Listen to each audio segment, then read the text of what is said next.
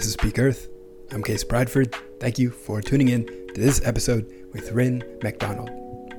I connected with Rien around a year ago. That would have been July of 2022. He invited me on his podcast and really enjoyed it. It was the first time I'd ever engaged in creating a podcast, and I loved it. Since then, I've made 69 podcasts 10 as a guest and 59 as a host. And jamming with Rien on the Hope Initiative, his podcast was a catalyst for me to really take another step in my creative journey and begin the art and craft of podcasting. So I'm very grateful to Rien for that. And having him on my podcast as a host was awesome. I really enjoyed this riff session. We dived into the power of podcasting and creativity taking chances, childlike exuberance, starting a company. He's a he's a startup founder himself and runs a digital agency in Australia. So, thanks for tuning in. If you would like to contribute to Peak Earth beyond listening, he came up with a few ideas. Want us to share an episode on social media. It could be through Twitter, Instagram, whatever method you, you feel like using. Another way is to leave a five star review on Apple or Spotify. Those do help peak Earth. Uh, third way would be to create an enormous statue of me podcasting. Uh, it says, "Here's case podcasting." You know, some, something like that. Probably like made of bronze or gold in a you know, downtown area. It's a little, a little lofty, you know, a statue. Feel weird asking for that, but you know, might as well put it out there. It's just me and my microphone, just shooting shooting the breeze. So th- those are uh, those are three ideas. You don't have to do any of those, of course. Appreciate you listening. Thank you. I hope you enjoy this episode with MacDonald. How are you? Case Bradford, I'm fabulous. Very glad to finally be joining you. Uh, yeah, excited for this conversation. Awesome. Stoked to hear that. Uh, we first connected when I received a direct message from you. It was a, a video message, and I, I, thought, I don't. What is this? Someone sent me a video. Who's this guy? I, have never seen this, seen him before. Who's Rien? And and it was a, a, very nice message. You're inviting me on your podcast. I'd never done a podcast before. I'd listened to thousands of them, and it was exciting. So like, wow, I'm I'm important enough to be on a podcast. This is pretty cool. and lo and behold, this is one of the more fun things I've done through the internet. And catalyzed me to starting this podcast. And we've got over you know around 60 episodes recorded now, and I've been really enjoying the journey. So I guess I'll start from a place of, of gratitude to say thank you for reaching out and, and inviting me to collaborate through my first podcast and setting me off on the journey of, of creating more podcasts. You're welcome, brother. Yeah, I remember that. It was almost a year ago, actually. So I probably did reach out around a year ago because I think we recorded end of June 2022. So to see that you've now created all that you have with Peak Earth is uh, really special. And yeah, just grateful that you'd have me on as well. Some of the guests that I've listened to of your of your show, well, all of them that I've listened to, haven't listened to every episode, but uh, yeah, they they're doing really cool things in this world, and so it's an honor to yeah just be on here as as part of that that crew, that ever growing sort of catalog of people that you've spoken to. So excited for whatever direction you'll take us in today. Great. It's uh, I appreciate that uh, a lot. It's it's I remember listening. So your podcast is called the Hope Initiative. I'll of course link that down below for everyone. I recommend checking it out. Rien's a much more seasoned podcaster than I, and, and we made episode yeah about about a year ago. I think it was like the 88th episode. Uh, there's something around there of, of, of yours. 86. 86 with you. Yeah. and how many are you on now? Uh, this week will be 131. So wow. yeah, it's been it's been a challenging time, but as you know, as a podcaster, it can be, you know, I mean, even just with this, with me, I, I think I cancelled on you four or five times. It's quite funny. Now we're finally sitting down, but yeah, 130 so far. I don't know how people who have like multiple hosts, like there's a lot of shows that have two two hosts. I don't know how I, it would be so hard. This thing scheduled with like at least with three people. Adding one more schedule in the mix would just be a nightmare. Yeah, that extra variable chaos for sure. Well, the Meat Mafia podcast, I think you might listen to those guys. I love listening to them.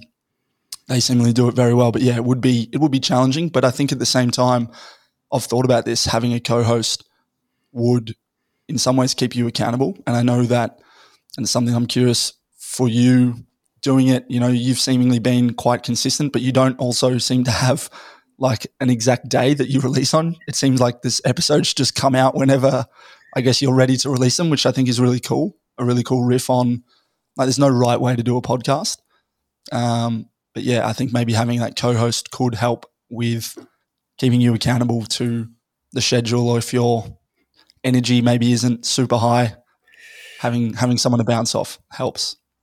Yeah, yeah. On on the schedule piece, it's like it, it's so hard to to maintain any kind of consistent. I mean, time is an illusion, anyways, man. You just how, how, how are gonna keep ourselves to a certain schedule? Yeah, it's it's hard. It, I think it would also be cool to have someone to help with like the editing and like the guest uh, sort of outreach and just like all the sort of behind the scenes uh, system sort of process technical details that happens you know behind a podcast that anyone who isn't actually making a podcast probably isn't aware of or, maybe isn't even that interested in but i think it, it is kind of interesting on some level to look under the hood mm. of like a podcast to know what is what is happening under there yeah I, I agree i think you know people have asked me a few times like oh you know how do you work with your team to to put episodes out? And it's like I've done every single episode myself, and you know probably the first first thirty to forty episodes, they were some of the most enjoyable, but looking back, probably the hardest. In that, I would spend, dude, like ten to twelve hours editing the audio, and I remember like I'd go to soccer training on a Thursday. Thursday's like my release day. I'd always put off the editing as well. Like the procrastination is real when it comes to editing. I don't know if you find that. Like I love having, I love the whole process of it. But once the episode is recorded, I can put off editing until the day it's meant to be released. Like it's so bad. But when I initially started, I would start the editing process at like 10 o'clock on a Thursday night after I got home from soccer training. And I would be up until 6 a.m. to edit that thing it was like psychotic. And I remember one particular episode I recorded on the Friday, and I went to this guy's house who lived near me, maybe a 30 minute drive. And I'd slept for like an hour between releasing the previous episode and going and interviewing him. So I was like interviewing this dude on like one or two hours sleep. It was so stupid. But that's just a, like like a little microcosm. Thankfully now the episodes are much quicker. I've improved and refined my process technology's come a long way, even in just like three or four years. I started my podcast in 2019. And yeah, there's a lot of things that help, but I enjoy all of that process. And so I don't think short term I'll hand that over to someone, but I know what you mean. It would it would be nice in certain ways because there's a lot more to it than just having a conversation. Like I think you said before we started uh, recording, the hard part is over. We've we've made it on the, onto the call now. Finally. yeah, yeah, yeah. Um, so, and your your profession, your business is centered around podcasting as well, right? You help you help others to begin podcasting and setting up that that system as a as a profession. Is that is that correct? Yeah, it is. It it sort of started in in 2021. So I started my own company called Ruckus, and I think we spoke about Seth Godin when we had a chat on on my podcast. Seth's been a really big inspiration for me in a creative sense. Sort of finding his blog in in 2017. So he's he often says, "Go make a ruckus." Uh, you know, the, the CK spelling R U C K. But I decided to yeah name my company Ruckus with with a double K. It's sort of a riff on the Dutch language. My name Rien is is Dutch, and so but I like that idea of you know go make a commotion, make something that's maybe not the mainstream. And maybe we'll come to talk about it later in the conversation. But yeah, I think, you know, our views align in a lot of ways in, in the conversations that we've had and the way we connected sort of in the space that we are on, on Twitter. And yeah, that ultimately came off the back of starting my own podcast, having that for two and a half years. And then, you know, I still think it's early even now. You know, we're recording this end of May 2023. I don't think there's any podcast that I've seen that's that's cracked like I don't even know three thousand episodes, four thousand episodes. I haven't seen one, you know, my goal long term would be to get to 10,000 episodes, which is, you know, a bit wild when you sort of do the math on what that looks like and still wanting to maintain some some quality. There'll be a point where I'd have to get to like an episode a day and almost certainly will need a team. Uh, but yeah, the company came off the back of. Do you want the long story? Because I feel like I this is this is a very interesting thing just to break that story for a second. You know, being a guest on a podcast, I've only done it a couple of times, but happy for me to just riff on that. Yeah, yeah. So it was around this time two years ago.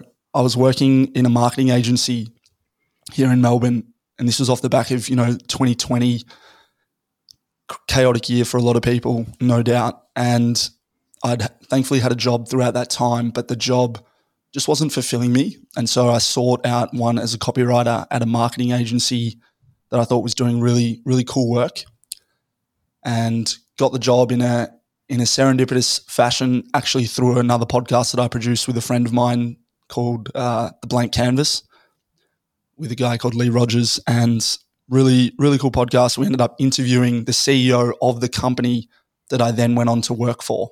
It was a really funny way that I, I got the job. I was ended up applying for the job and got an interview, but sort of through this guy being a guest on the podcast that I'd produced.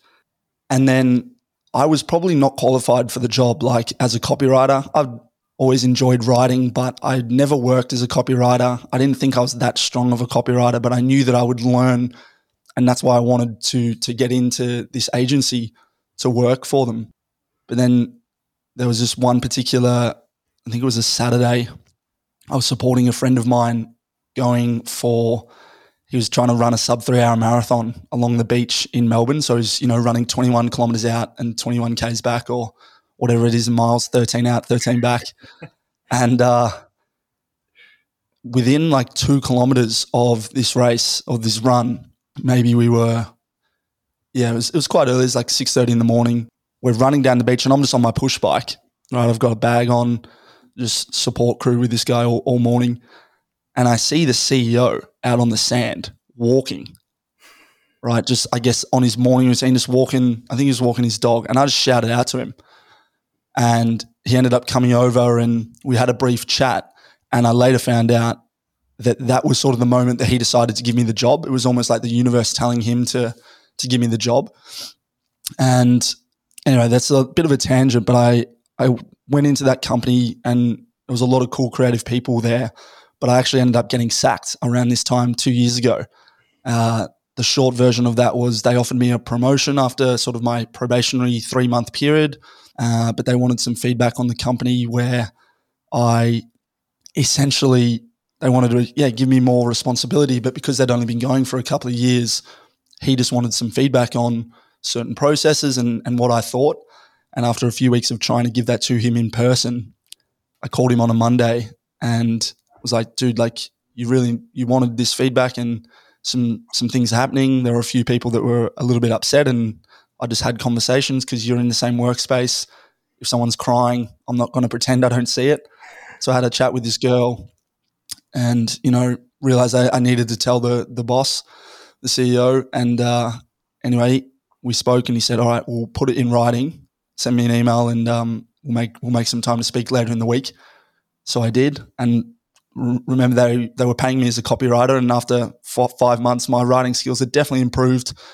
I had had many you know great feedback on on some of the things that I'd, I'd written, and anyway, the next day I was sacked on the spot, uh, which was, you know, in the moment I was like quite shocked, but it, yeah, it, it, became the catalyst for Ruckus for starting my own company, which didn't happen immediately. I'd actually moved back in with my parents at the time this had all happened. And then Melbourne went back into another lockdown. I think it was our sixth lockdown wow. with uh, with that nice thing that happened. and yeah, it felt like my life was an absolute shambles. I wasn't recording any episodes at the time, wasn't putting anything out into the world. I'd been writing and, and working that muscle but yeah, when you're back living with your folks at 28 years of age, jobless, locked down, it was pretty fucking shit, dude. And so thankfully I did have the podcast and it was time to sort of rejuvenate that. And I'd had recorded a couple of episodes that I just hadn't put out into the world yet, and and got back into that, and then reached out to a friend who had run a successful company for for a number of years, and yeah, serendipitously, Ruckus was born because you know there can't be enough conversations on whatever topic. So this sort of thing will always be be needed, and I guess I had the experience to be able to go into it with some confidence and could direct people uh, to to help. And so, yeah, in terms of like production wise, you know, I would have produced over 250 episodes now. So obviously like 130 with mine, but I've been doing some other work with some other cool, cool podcasts, cool clients. And yeah, from that, you know, video content, there is copywriting, there is all that sort of stuff. I sort of getting over the imposter syndrome of calling myself like an owner of a digital agency. I don't know how much you follow certain people on Twitter. You know, you might have it hitting the timeline sometimes, but I'm definitely in that space where like all these guys are running digital agencies, and maybe it's just my Australian tall poppy syndrome coming to coming to chop me down. But I, I sort of feel it's a little bit wanky.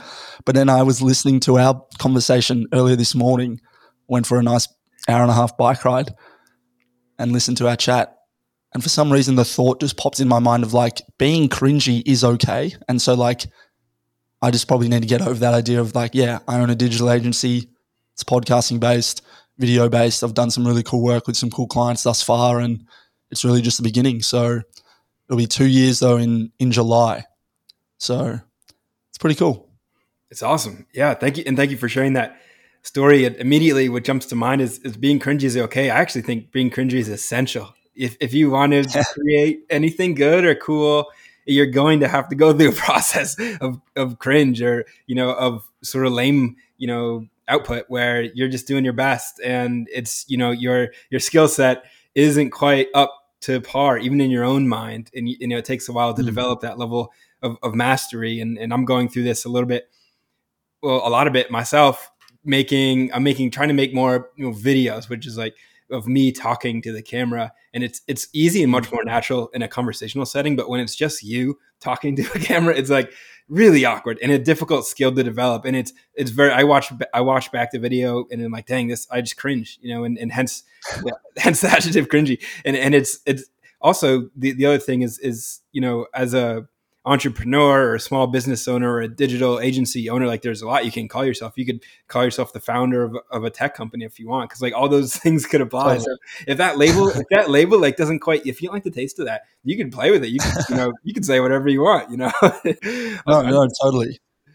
Yeah you're right. It's interesting you talking about the video stuff. I mean i, I don't think i've seen any of your you know pieces to camera where it's just you. Maybe that's because you haven't put them out into the world yet. But yeah, I've loved the video stuff that you've been that you've been putting out, and it's it's awesome. But yeah, on that on that cringy point, if you if you don't think your past self was cringe, then like what the fuck are you doing? Like, you know, I turned thirty last year.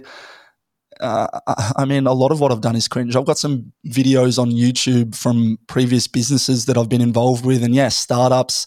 Me and my dad, we did this uh, organic goat's milk skincare stuff. We used to sell at the the markets here in in Melbourne years ago, and there's a there's like a three or four minute uh, YouTube video that is so cringe, but I am so like stoked that it's on the internet and it's there. Like it's a it's a moment in time, and one day my grandkids will see that if you know YouTube hasn't you know been taken down or whatever, like it's it's online. So like I think that's really cool and there's many many such examples like that. And and it all just talks to growth. So yeah be more cringe. You know you, you've you've done a really cool thing with starting these little random cults. You know the mango the dried mango is one of them. Maybe we need to start uh it's cool to be cringe you know? Get that going and just getting people posting cringy things of themselves throughout the week yeah, I don't think I have to do anything to start that. I think that's that's already happening. Yeah, that's like most of most of the internet. I feel like, and it's like my, my myself included. Where yeah, I, I definitely even just like uh, you know a, a, few weeks time, I'll, I'll, look back on some things that I created and shared, and I think, gosh, what what was I thinking? But it's also, you know, you're not thinking. I think that's the beauty of it too, with with the flow of, of, of creativity and tapping into whatever the heck that process really is. A lot of it, I think, the best stuff comes from that the mind of no mind, from you know the thought of no thought, from the ability to just create sort of effortlessly. And and in the example that you're mentioning, the the dried mango, that was you know a thought that I just sent out without really thinking, and it went decently viral for me. Like it has, you know, hundreds of thousands of, of views. And now people are, I, I received a message, a Facebook message yesterday from a friend from high school I haven't spoken to in over a decade. And it was a picture of dried mango. it was just wow. saying, like, your influence is spreading, wa- spreading far and wide. I was just like, this is a hilarious trend. Never thought I'd be the dried mango guy, but it's, this is the power of print. You know, you just send it out there and who knows the ripple effects and uh, maybe even harnessing, you know, harnessing that that uh, impulse to be cringe is, I think, yeah, really important in the in the process of interfacing with technology, being creative, and self actualizing in, in the modern in the modern era. Yeah, you know, if I look what's beneath cringe, it's almost like like silliness and playfulness and being a child. And it's actually something that I wanted to just sort of compliment you on in a way where I think like you've always come across to me as someone who's very calm and grounded, but you're always making jokes in a very like I don't know, in in a in a childish silly way. Like you have to maintain that. and so yeah, I think I think you forever need that. You can look at someone who, you know, is 40, 50 years of age, but they've got the, you know, the spirit of a child and, you know, they can still be wise, but they are fun to be around. And like we've never met in person, and I'm sure it'll happen at some point, but you've always just put out that sort of energy. And that's very cool that, you know, someone reached out after 10 years and was like, you know, it's reaching and and that comes across in in the work that you've you've put out. So yeah, man, kudos to you. Thank you. I appreciate that. And it, it is something I, I, find somewhat fascinating about myself when I'm able to reflect on myself and and yeah that, that childlike exuberance i think is a good word for it and i was actually i was thinking today i saw someone you know they wrote a tweet it was a crowdsourced about like what book should i read next and, and the first book that came to mind was, was this book called exuberance and it was this it's an amazing really underrated book about the state of exuberance and, and the way that it's framed is we're all familiar with depression. I know myself, I'm, I'm familiar with it. I'm sure you are as well. And and really deep, dark depression, I think, falls on pretty much everyone. Suicidal thoughts are, are probably something everyone experiences. I, I would guess uh, at, at this stage in in the you know modern life that, that we all live. It's just it's kind of just part of being human in 2023. Um, I mm. think everyone in the first world, at least. I, I can't speak for people who are living, you know, in more of a tribal setting. They see, I know they're happier, like statistically, people who are living yeah. in, you know, more third worlds, despite the fact that, you know, oh, they're third world, like their life, their quality of life is worse. It's like, well, they seem to be much happier on average. Yeah. So, so this, there's this concept called exuberance, which is the opposite of depression. You know, we don't have that concept. We're all familiar with depression, but what's the opposite of depression? And no one really talks about it. No one's like, oh, you know, how are mm-hmm. you today? It's like, oh, I'm, I'm exuberant. You know, I'm like, I'm elevated.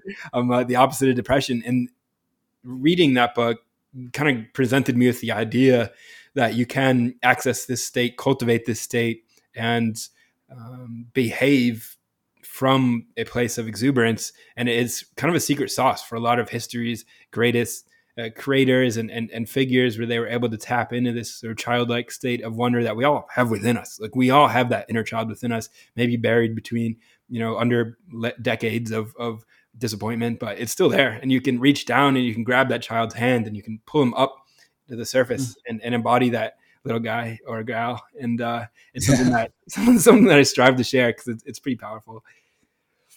Yeah, I love that exuberance. I'd have to check out that book, but yeah, the word's definitely been one that I've I've known of.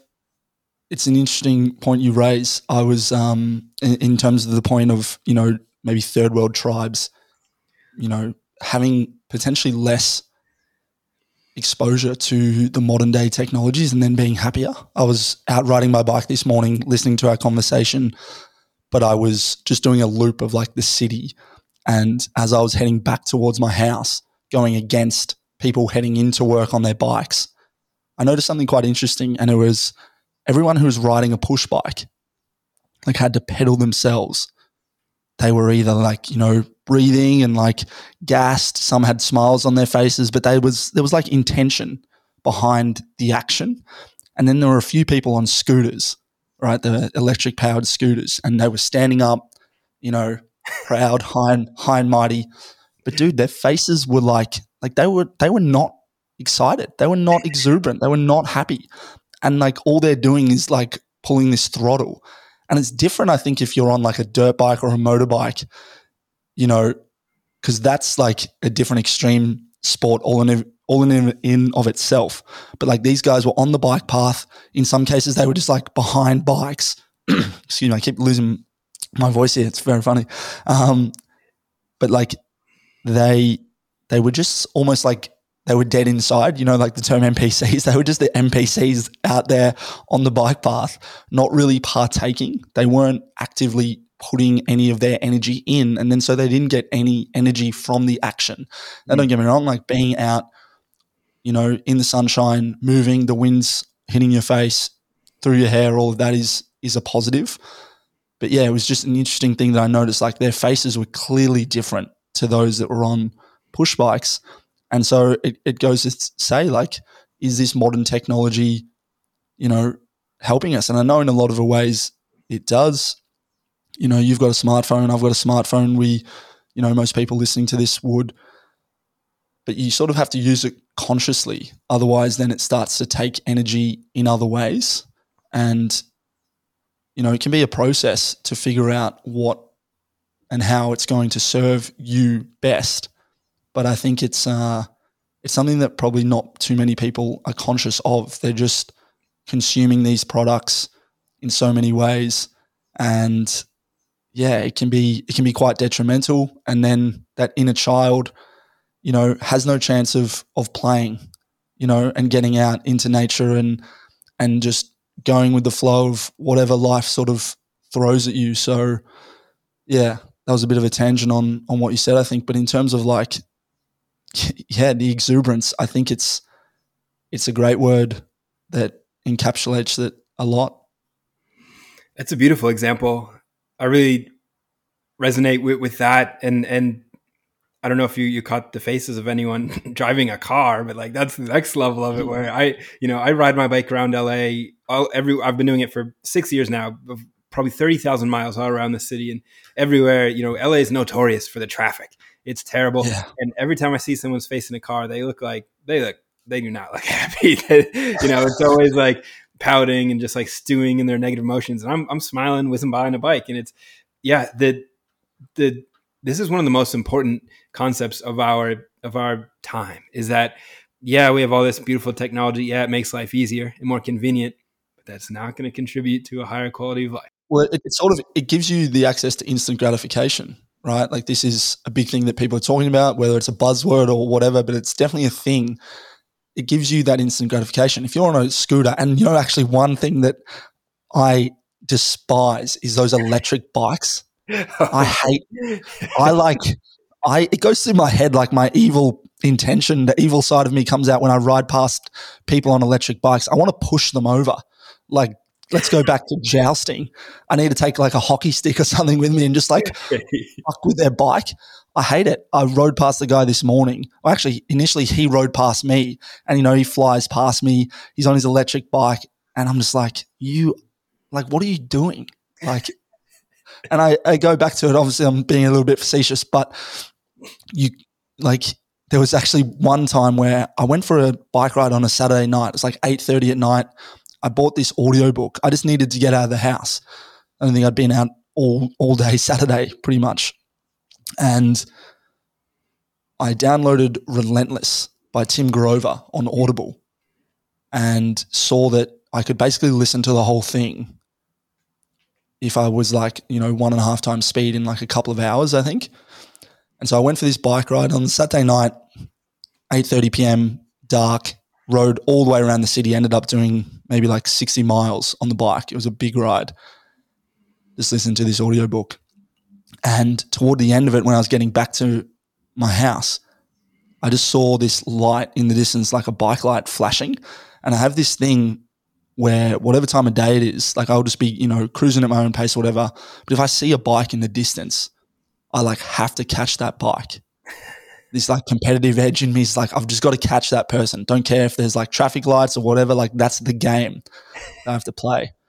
And so just, yeah, this really long road. It was like a side street, but it went for ages. There were like roundabouts stood and, and all these things. I had to stop a couple of times, but I was powering after this bike was like, got to catch this bike, got to catch this bike.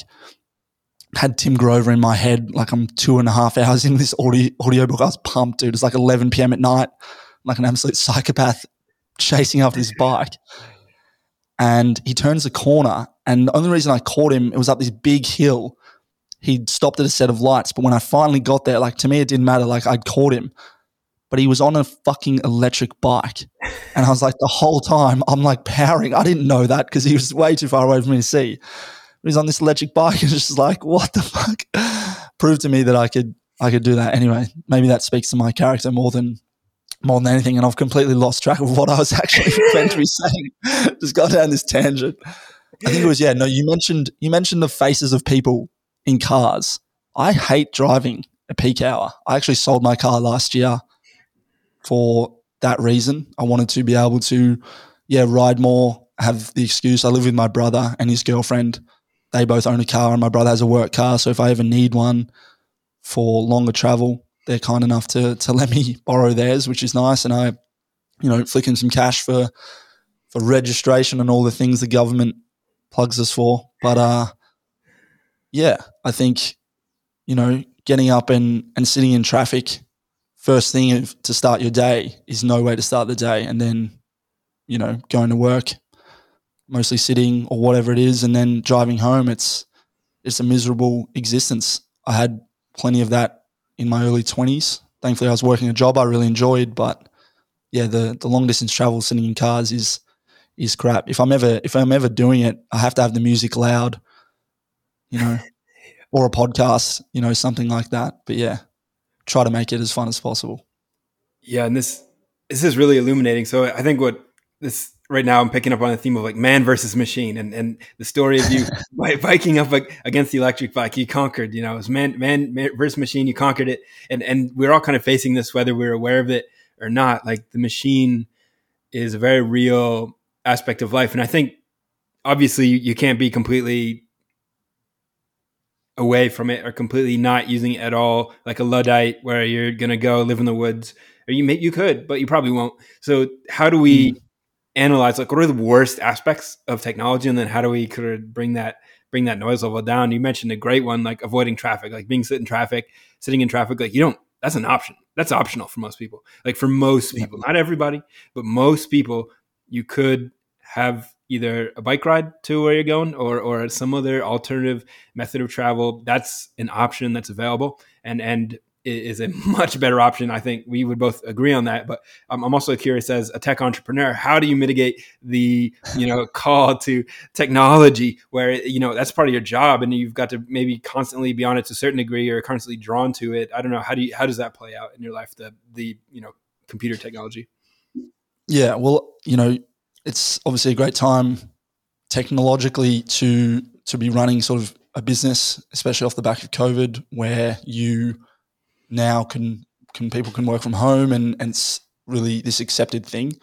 You know, I was I was doing Zoom calls sort of before that COVID time and and saw that it could be a really helpful tool. And I know there was obviously plenty of people doing that, um, but you know, I I don't mind being on my phone late at night if it's serving a purpose. But if I'm, yeah, like doom scrolling social media without it, then I sort of have to question it. And I can definitely get caught in that trap. Don't get me wrong. Like group chats with the boys where people are sending, you know, random videos or like Twitter's obviously great for that as well. You can just go down this this rabbit hole of of just reading interesting tweets from from cool people. But I think it sort of just serves my interest. and as long as I can do that, then it serves me as a as a person. And so yeah, I don't I don't look at all tech as being that negative and yeah, I would never want to go off and, and live in the live in the woods and be be totally disconnected from it because it's afforded me the opportunity to meet, you know, or connect with with you. We again haven't met yet, but you know, I was able, say last year, for example, after interviewing a few people via Twitter, I went to to Waco, Texas, and did did a seventy point three Ironman, and was able to meet some some guys and girls over there, which was which was awesome. So technology, if used correctly, no doubt is is the way. But yeah, you can you can fall into those traps. Uh, it's just about finding, I think, like with anything in in the world, whether it's you know food that you put into your body, this is just a thing that you're essentially feeding your your soul, you, uh, your your mind. Creating that environment is is super important. So, you know, I don't I don't watch the news. I don't listen to the radio. I don't really follow any, you know, media outlets here. I sort of get all of that sort of information from, I guess, serendipitously other sources, people that I follow, people that I trust, maybe talking about it. Uh, and then obviously, if I want to get more information, I can go and, and look for it. But that's sort of how I use tech. But yeah, these, these, I don't even know how to put it, but does that answer your question in a way? Yes, yes, but you don't watch the news? how do you stay enough, informed? I was talking I was talking to someone about this on on the weekend. We went for a hike and it's interesting the language. Like language is such an important thing and the things we we tell ourselves. And so I obviously need to get over that that tall poppy syndrome it's interesting we're talking on a podcast now. Like I know that I am a podcaster and I would think a good one, but there's always that will to improve. And so finding that balance, but then maintaining language that I think really allows you to grow and it's not self defeating, but it's maybe something that is just in my Australian culture where we tend to take the piss out of ourselves quite a lot. Take the piss, is that even something like I've said that to Americans before and they're like, what the fuck is is he talking about? I think so, I have some idea, but but for listeners, if you could explain that one, then also tall poppy syndrome, just in case anyone listening is, is unfamiliar. Yeah, well, tall poppy syndrome is the idea that you've got a field of poppies, like little flowers, and if one grows bigger than the rest, then it's going to stand out. And so in Australia, tall poppy syndrome means like you cut down the tall poppies so that everyone's every every poppy is equal, but it, it speaks to people, right? So it's just this idea that if yeah, someone is out there doing certain things that maybe seen to be, you know, more or, or better than others, then you cut them down. And like I've never experienced it directly, but I've noticed that Americans and other cultures champion people putting things out into the world much more than Australians. And so that's sort of that tall poppy syndrome. Uh, but then taking the piss is basically just like this is just having fun, ma- making a joke of yourself, of of others, in a way that is is lighthearted and and in good nature. So, you know, I think you always have to do that. It, it keeps you it keeps you young. Mm. Thank you. Yeah, those I like. It, it is interesting the the cultural differences between like uh, Australia and America. Yeah, I've never been to Australia, but it, they seem you know they seem real similar. Like it almost seems like um, if you were to even compare something like like New England, part of America, to like the South of of America, like the, it's very different. It's almost not the same country. And then you compare like Australia almost seems like an extension of that. Even like the West Coast compared to New England, compared to like the Midwest, the South, and like the Pacific Northwest and Australia, like because we're all it, very similar sort of people, I guess, in a way, like Caucasians, I guess, right? And then they're just, I guess, yeah. even England and Ireland, you could throw them in the mix. But there are these differences that it's like, oh, this is definitely a different, different country, you know, different culture in, in a lot of ways. Yeah, totally. I, I love, I love the US, and I think a lot of a lot of Australians do, but it's it's definitely noticeable.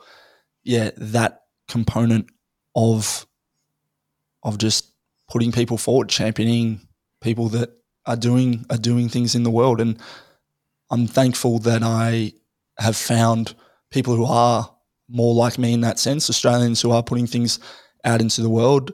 And it's nothing against like the people that I grew up with or even plenty of the friends that I have now, but some of them just aren't interested at all in this.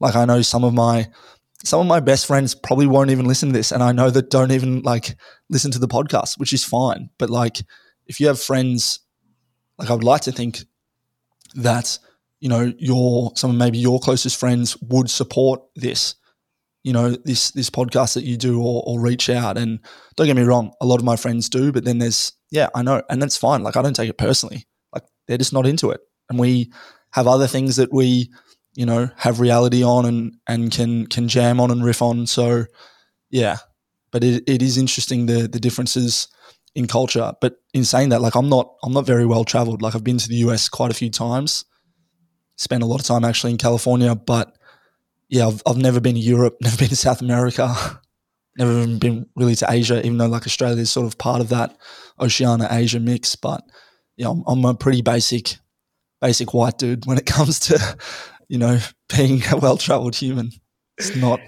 I mean, definitely plan to one day, but yeah, yeah, same at this point yeah, that, that won't. This won't be a too too much of a fruitful part of the conversation because I've also not traveled. I've never even left left America, so I've, I've got a lot of a uh, lot of uh, exploration exploring to do. But I'm also I I'm not sure that I I agree that it, it's even you know I, I think it's a little bit overhyped, a little bit over overrated in a lot of ways where it's it's glorified and, and almost unfairly. Where I I feel like a strong draw towards like local community where you know putting down mm-hmm. roots and and I feel like that's been sort of left in the dust in a lot of ways. I was just talking to a friend yesterday, like how how rare is it where people just go and start a conversation with somebody else in the community? It's like yeah. very rare here. I I think feel like everywhere it's become more rare due to technology, but it's like glorified if you're you know go to some Caribbean island and you like post pictures on the internet, but like, what about just going and talking to your neighbor? You know, like that's that's totally on the same scale now where it's like whoa what an adventure no it's like it's yeah. wild wild to think how how the world has changed in a lot of ways and, and what we see as valuable experience versus what has been lost to the sands of time and and to the you know old traditions it's it's so true and funny like i went and bought some groceries just before this chat so i got home from the bike ride realized i didn't have any eggs for breakfast so went down got some eggs a few steaks some garlic and you know a few other things, and was just talking to the lady at the register, older woman. Her name was Mary. I didn't ask her age because I thought that might be rude, but she looked like she was in her late sixties, potentially even early seventies. And you know, I asked how her day's been. She's like, "Oh, it's only nine thirty. I feel like I've been here all day." And I was like, "Oh, when when did you wake up?" you know, when did you when did when did you start? She's like, I was up at five, here at seven, finish at five. I'm like, you work ten hours. Like, obviously you would have a break, but like, you know, she's an older body, but clearly like a younger soul out there working and and doing things, which I think is what I would like to do when I, I get that age. Like, I I'm, I'm probably never going to retire. Like, I always want to be doing things because once you sort of stop and slow down, that's when I think the body will decay, right? But yeah, that point that you make of just like speaking to people in your local community, making eye contact, like saying hi to people when you pass them out on a walk. So many people walk with headphones these days, like AirPods, and they're not great for you, but at least they're outside walking. But it's just like yeah. make eye contact, smile, wave, crack a joke. You know, the more you can do that, I think the better. And yeah, I love that. Like I go to a local market every Saturday and I was there on the weekend getting a few just at, at this little barbecue that these people had, like sausages, bacon, eggs, onion in this like focaccia sandwich. And ladies were just like asking me about my weekend because I see them all the time. And it's great. It's always great conversation. And so, yeah, we definitely need more of that. So, you're right. Maybe I shouldn't look at it as like, oh, I'm not super well traveled. I definitely I have depth where I am. And I love Melbourne. It's an incredible city. It was it was a pretty shitty time the last couple of years, and we're we're we're out of that now. But uh, I'm very grateful to have grown up here and and have the roots, and know that I can go to so many places around this around this city and and yeah, have friends, but also have the ability to make friends through I guess who I am and yeah, that ability to just start a conversation with with someone. But it's actually something that I that I wanted to do when I started my podcast and I'm yet to do is just go up to someone in the street with a mic and just just riff for 15, 20 minutes. I need to do it. But it doesn't have to be like that. It doesn't have to be content either, right? Yeah.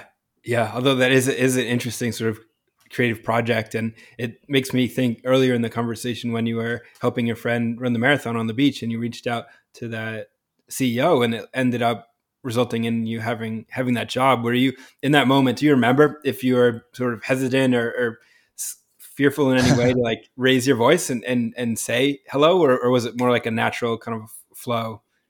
No, it was very natural, dude. I, I like I shouted out. I shouted out his name, and I remember him saying he said this at the Christmas dinner party. So that story that I sort of yeah talked to, I found out that that was the moment he decided to give me the job because at the Christmas dinner party, a month or so later after I'd gotten the job, they I hadn't worked there yet that year, but thankfully they yeah they they kindly invited me to the to the dinner party for for their team. And he was like I didn't know anyone. I'd only met a few people before then but yeah he he was like that was the moment I decided to give you the job. But I just shouted out. He said he was like in this meditation meditative sort of moment where he's just walking down the beach and I absolutely pierced that he said which is quite funny everyone everyone enjoyed that um, I remember the dinner but yeah I've always been someone who don't get me wrong like I definitely have certain inhibitions and you know taper myself at certain times, but yeah, on that particular occasion, no no hesitation, no back off. And I think for the most part in life, you just sort of like you you you got to you got to put yourself out there. Like I wouldn't have I wouldn't have made it to this point with the podcast if I hadn't. And I know a lot of it is via like tech, but then you've still got to show up and like have the conversation. And I don't know about you, like you get nervous? Like, were you a little bit nervous before this call? Sometimes, um, not not usually. At, at this point, I, will say I wasn't wasn't nervous, more excited, and yeah. I think there, there's definitely a big big distinction there. And, and sometimes there are. Do get nervous? Um, but we've we've had you know previous interactions i'd say mm. we're friends you know yeah. before this and, and it may seem weird to say that we're friends because we haven't met so like maybe i need a new word for like you know people. Oh, bro, who, we're friends. You can say we're, we're friends. Say, we're I'm friends. friends with you guys. like, yeah, we're, sure. we're we're friends. You can make friends with people on the internet that you've never met, and like those conversations are, are so easy and fun and it there's no nerves. It's like all excitement. I'm, I'm like ex, i'm exuberant to create with you to, to co-create to collaborate. Yeah. But there are some people who are like more established figures in the industry like doctors. They're like you know their time is valuable. Not that your time's not valuable but like this is what's going through my head. Totally. their time's valuable. Like i need to you know be professional or, or some sense and it's like i get all hyped up and, and nervous. Um, because I've also never really interacted with them before. So I do get nervous sometimes for sure. I get some anxiety. Yeah. I always try and remember that you can't get the butterflies to go away, but you can get them to fly in formation. So I just kind of reframe mm-hmm. being anxious or nervous, reframe that as excitement because it's really the same sort of energy, same frequency within me. So I always kind of use my mind to coordinate that energy and then use it for more exuberance in, in the conversation. Yeah, it's a great point. I think nerves are good are, are a good thing. They're like a guiding thing. I wasn't yeah nervous necessarily to jump on this because you're right. We are we are friends. We've had plenty of of chats since sort of first interacting. But I, I like getting nervous. If I wasn't nervous, then I'd be like, sort of, what's the point? I remember getting super nervous when I would play soccer when I was a little kid, and I never played at that high of a level as a junior kid, but to the point where I remember telling one kid like that I was not going to play the next season because I was getting so nervous. And I was like a 13 year old kid, like playing soccer and like, yeah, it was just ridiculous. Uh, but now, like, obviously, I've got a bit more of control and a bit more sense of like life, and that it's it's an important thing. And thankfully, I didn't quit soccer that next season. But yeah, I think it's it's a great sort of thing that fuels you. And yeah, maybe the language is more e- the exuberance, the fuel that that propels you forward. But I I often get like a little bit of that and it just shows me that yeah, what I'm doing is is important, is important to me. And it it keeps me there. What is podcasting to you? How do, how do you perceive the art, the medium at this stage? Now that you've been doing it for for years and are you know have a grip on it from a, many different perspectives uh, as a professional uh, who helps others engage with it and also has as as a as a one who practices the craft yourself? Yeah, good question, man. I think it's having conversations and being there in the moment and not having an expectation of exactly what's going to come from it and being able as the host to hold space to put someone in in a good light but ultimately it's just following your interest and being interested in another person and certain things so in a very meta way like obviously what we're doing now you've you've asked and reflected back on certain things and i think you do that really well you did that in the conversation that we first had where you sort of turn the tables and asking me questions but that's ultimately what I think it is. And communication is, I think, one of the most important things we have as humans. I think it, you know, clear communication can solve so many problems. If there's any ambiguity, being able to communicate clearly and getting that message across from yourself and getting it understood by the person listening is super important, which is why language, elocution, tone, all of those things are vital. And I'm constantly trying to improve on that, you know, increasing my vocabulary. Not that I necessarily sit down and, and read a dictionary or flick through a thesaurus all that often, but I often, you know, if there's words that I don't understand, I make sure that I, you know, look them up on on my smartphone, which I've got next to me. You know, the little four. You know, you can have a few constantly there on the home screen, down in that bottom tab on on an iPhone. I've got the dictionary app, and so if there's ever a word that I, you know, don't understand in daily life, I make sure that I know what that means. It's a pretty important thing that I don't know, I've just always sort of done it since being a teenager. My mum taught in a primary school when I was little. Thankfully, I was, you know, I guess a, a brighter child. Not that I'm some genius now by any means, but it's always been something important. But coming back to your original question on, yeah, what is podcasting? I think it's just long form conversation. Or it doesn't even have to be long form. It's just conversation. And for me, in the podcast that I have, I just want to learn about a person's life and how they've come to be, how they think they've become the person that they are today, and then where they're going. Because you can learn so much from someone. Like that lady Mary at the shops, that was the first time I've had a, a chat with her. Like I've never never met her before. If I go back again next time, like just keep having chats, but maybe I'll be like, yo, Mary, do you know what a podcast is? you know, hopefully she will, but she is a little bit older. So, you know, with some of the, the elderly people in our community, we, you know, I do have to explain it to them, but, you know, maybe have a chat with her and like she would have so many stories. You couldn't even scratch the surface in a two hour conversation, one hour conversation. But that's what podcasting is to me following your interest, having great chats, holding space. Beautiful answer. Great elucidation and riff on the medium that really has only arisen in the past, I don't know, a couple decades since since the, the iPod came out. And then they, you know, it was like radio broadcast and they were like, let's call this thing a, a podcast because it's like a, a radio cat radio broadcast on an iPod. And now it's like really taken off. It's it's become a much more popular medium of entertainment and education and just really cool thing. And I love the idea of a, of a how we can have honest conversations and, and learn about ourselves through that. Like we're we're both gaining as a result of this art form, but we're both practicing it, you know, live in real time, and the listeners get to enjoy it as as well as as a third party um, enjoying the the result of this creativity, almost as if we both had brushes on a canvas and we were contributing our paint and our yeah. you know structure to that canvas, and then you could hang it up and people could check it out. I'm, I'm curious what you think if we were to dive a, a layer deeper, what is happening in a conversation? Like what what's the conversation? Yeah, that's a good question.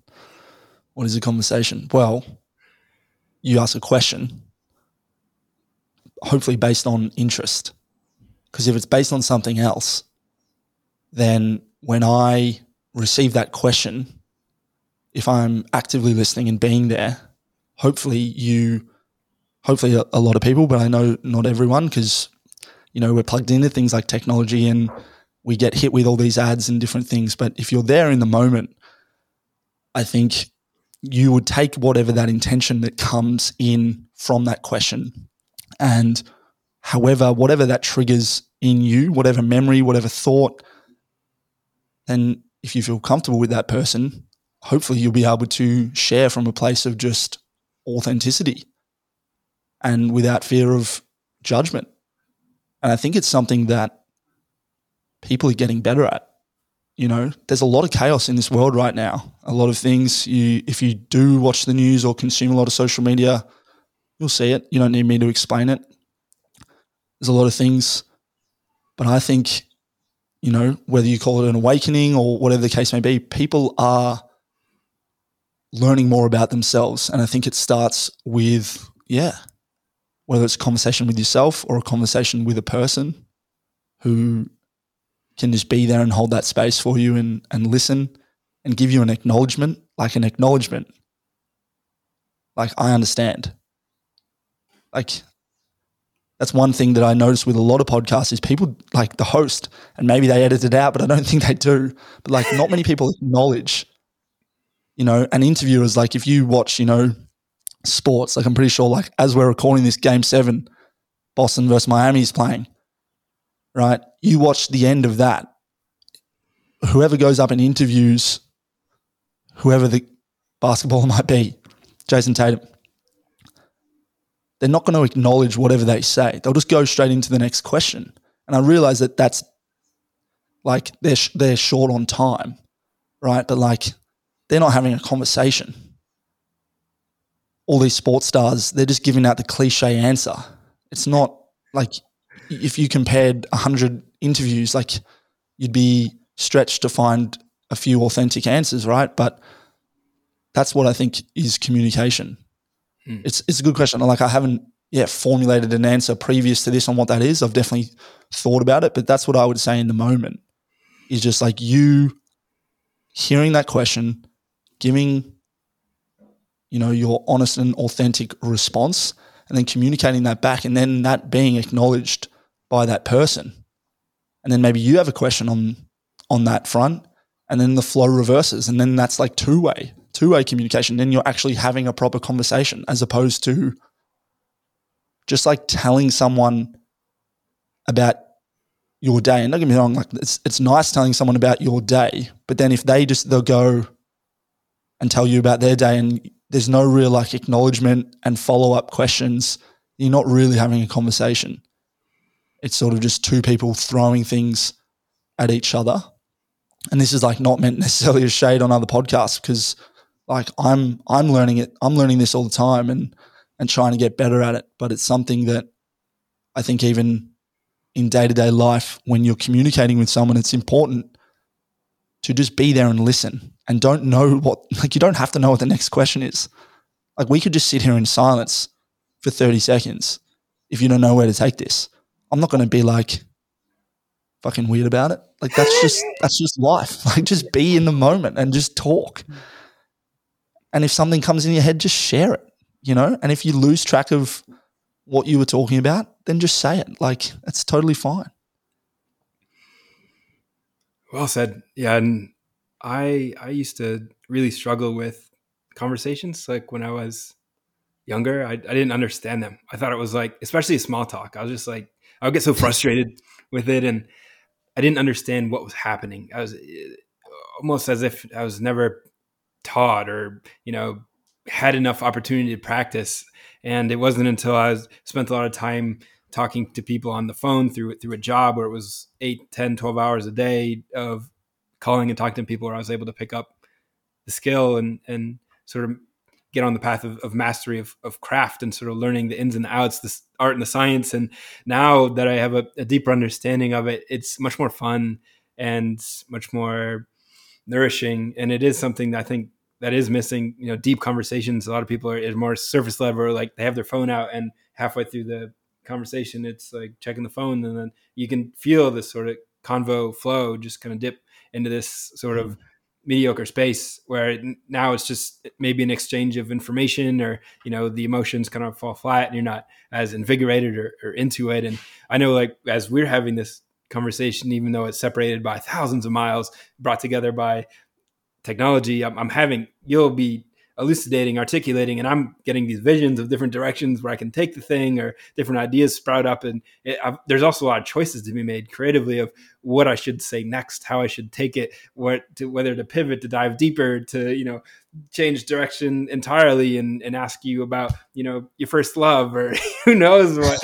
You know it's really bizarre to think that we can do this thing. And yeah especially in the context of a podcast where we're also sort of trying to be entertaining and, and educating, you know, potentially to add more value to the listeners. And it's really strange and fun, but I'm glad to have had the opportunity to, to connect with you and, and co-create this strange, fun thing and, and learn from you and, and kind of dig in and, and, and twist around and be exuberant. So that has, has been a tremendous, tremendous flow. And before we land yeah this I wanted to just give you some space to to riff and if there's anything you want to bring up or ask me or or go off on want to give you some space to just kind of free flow here as as we as we draw near the conclusion of our of our conversation. Beautiful Case. I love it man. I mean you you mentioned there yeah around the communication one thing that i maybe didn't mention is just like yeah if someone's picking up their phone and scrolling whatever the case may be you notice that they lose that intention behind whatever. And you ultimately need the attention of someone. You can't be having a, a conversation with someone and they're not giving you, you know, full attention. At least a proper conversation, in my opinion. So there's that. But yeah, in terms of of riffing on on anything that's come up, like yeah, this has been a this has been a fun chat. I feel like we could have you know twenty more of these and yeah, learn about each other's first loves and you know, different things. I, I remember when I wanted to have you on as a guest of the podcast, one thing that I sort of kept joking about was how you just this incredibly shredded dude, and we never got to the, the direct bottom of of your cheese grater abs. So you know, maybe I'll have to come to Santa Monica and, and find that out for myself.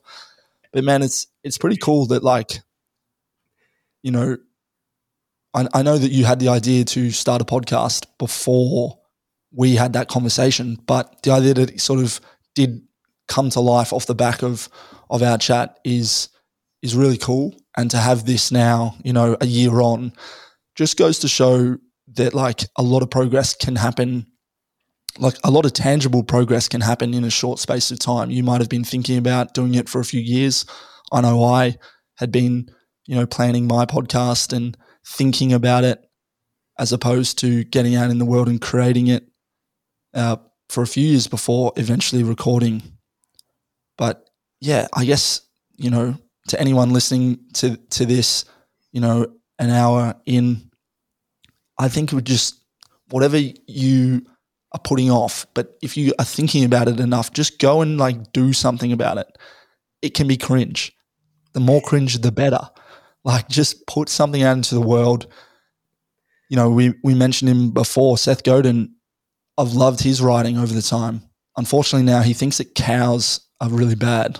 So uh, maybe we'll gloss over that a little bit, but it's a real shame. He's one of my heroes, but he doesn't like, he doesn't think we should all eat cows. cows are delicious, Seth, if you're listening to this. You'll come around. But anyway, one of his incredible blog posts is called First 10. And it's the idea that, like, whatever you create first, give it to 10 people that are in your, you know, close circle, friends, family. It doesn't necessarily have to be 10, it can be five, it can be 20, but people who you, you value, who you know maybe will give you the honest feedback and opinion that you're looking for. And if they like it and if it grows, you know, then it will grow and it will continue to grow. Maybe it won't be the best podcast in the world in 12 months. I'm not saying that yours isn't Case, by the way. It could be. I don't know. I don't really look at the rankings or the download numbers. So if there's five million people listening to this, what's going on? I hope you've enjoyed the chat, but it'll it'll grow, and but more than more than the growing, like hopefully you will grow, and and you'll like your life will change. I mean, the things that have happened in the last twelve months since we had that first conversation have have been pretty cool for me, and I'm sure they would have been for you too. So, yeah, that's what I think life is is just like finding your groove, finding your your rhythm, but constantly trying to like improve and raise that in whatever that looks like for you. And I know it's sort of human nature in some ways to compare, you know, that same comparison is a thief of joy. I think is spot on. But I, th- I, I compare in in some ways to different things. It's not necessarily the most healthy thing, but it also drives me. You know, if I wasn't comparing that bike in the distance, I wouldn't be riding as hard when I'm out in the trail. Wouldn't be doing those certain things. I wouldn't have as much inspiration as I have. So, yeah, hopefully that resonates with with people listening, with the five million listeners, with the five listeners, with the one listener. You're listening. Hopefully that resonates with you. Deep and powerful. I thoroughly enjoyed. Resonates deep and hits my heart. Hits home. That's a beautiful way to conclude this awesome episode that I really enjoyed. Deep appreciation for you sharing your attention, your light, your wisdom, your experience, and your words with, with me and, and all five million listeners. It's it's been it's been a blast. And Rien MacDonald, thank you, thank you very much. Case, you're a legend. Thanks for having me, bro.